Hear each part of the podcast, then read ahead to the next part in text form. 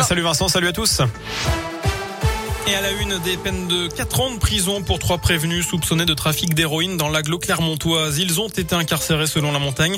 Ils étaient passés de l'achat à la revente de drogue pour payer leurs doses et leurs dettes.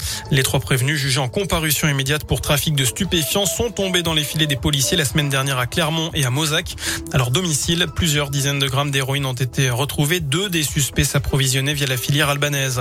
Deux moines interpellés près de Lyon. Ces deux hommes sont soupçonnés d'avoir voulu mettre le feu à des antennes relais à Saint-Forgeux et Ancy. Ils ont été arrêtés la semaine dernière. Ils s'en seraient déjà pris à une armoire électrique.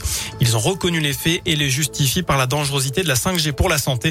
Les deux suspects sont des catholiques intégristes issus d'une communauté de Villiers-Morgon dans le Beaujolais. Une information judiciaire a été ouverte. Le responsable de leur communauté parle d'une erreur de jeunesse. Les suspects sont âgés de 39 et 40 ans. Dans le reste de l'actu, l'émotion à Toulouse, la ville commémore les 20 ans de la catastrophe d'AZF. Une explosion qui avait fait 31 morts et plusieurs milliers de blessés aux abords de cette usine chimique. La France se souvient, voilà ce qu'a dit tout à l'heure Emmanuel Macron. Pour le Premier ministre Jean Castex, la nation s'incline respectueusement en mémoire des victimes. Cédric Jubilard reste en prison. Sa troisième demande de remise en liberté a été rejetée, mise en examen pour le meurtre de son épouse Delphine Jubilard. Il clame toujours son innocence et doit être entendu prochainement par les juges d'instruction. Le corps de l'infirmière porté disparu depuis décembre dans le Tarn n'a toujours pas été retrouvé.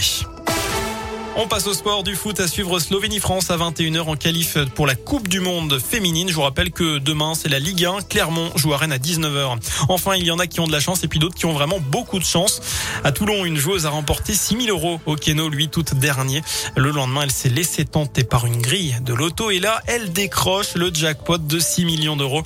Elle a récupéré ses gains et en profite maintenant pour gâter ses proches. Voilà pour l'essentiel de l'actu sur Radio Scoop. L'info de retour dans une demi-heure. Je vous souhaite une excellente soirée. Je vous laisse en de Vincent et de Nico. Merci beaucoup.